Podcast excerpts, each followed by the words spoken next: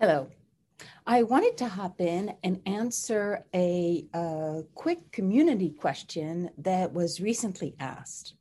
I'm Anna McConnell, transformational life coach and wardrobe stylist. I help women and trans women to create a wardrobe to match their lifestyle, bring out their true personality, and simplify their life. So, the question that was recently asked was I'm getting headshots done soon. What is your best advice on selecting what to wear? Well, this is a great question, especially these days when uh, branding is so important and uh, we are constantly online. So, uh, several things to consider. You are using your headshots for social media, website, print, therefore, business. You want to look professional, approachable, and trustworthy. So, you want to determine who you want to appeal to. Who is your audience? Clients you want to relate to uh, you want to convey a message that suits the industry you are working on. You want to be memorable and communicate who you really are. Although simplicity is always best, you may want to show off your personality, perhaps with your signature style. A signature is something that you are immediately recognizable by. It may be the jewelry you wear, or your scarves, or your unique glasses, or perhaps the way you wear your hair or makeup.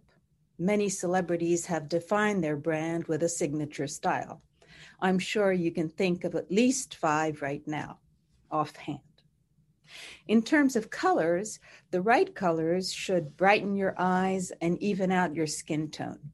I'm sure you have been complimented many times on how radiant you looked or how glowing you were. Those were your right colors. Everyone can wear most colors. It all depends on the right shade of that color. For instance, I can wear a grass green, which will make my eyes pop, whereas a pale green, I will look fairly ill. The tone is very important. Also, check yourself in daylight against a white background as the artificial lighting tend to change the color tone.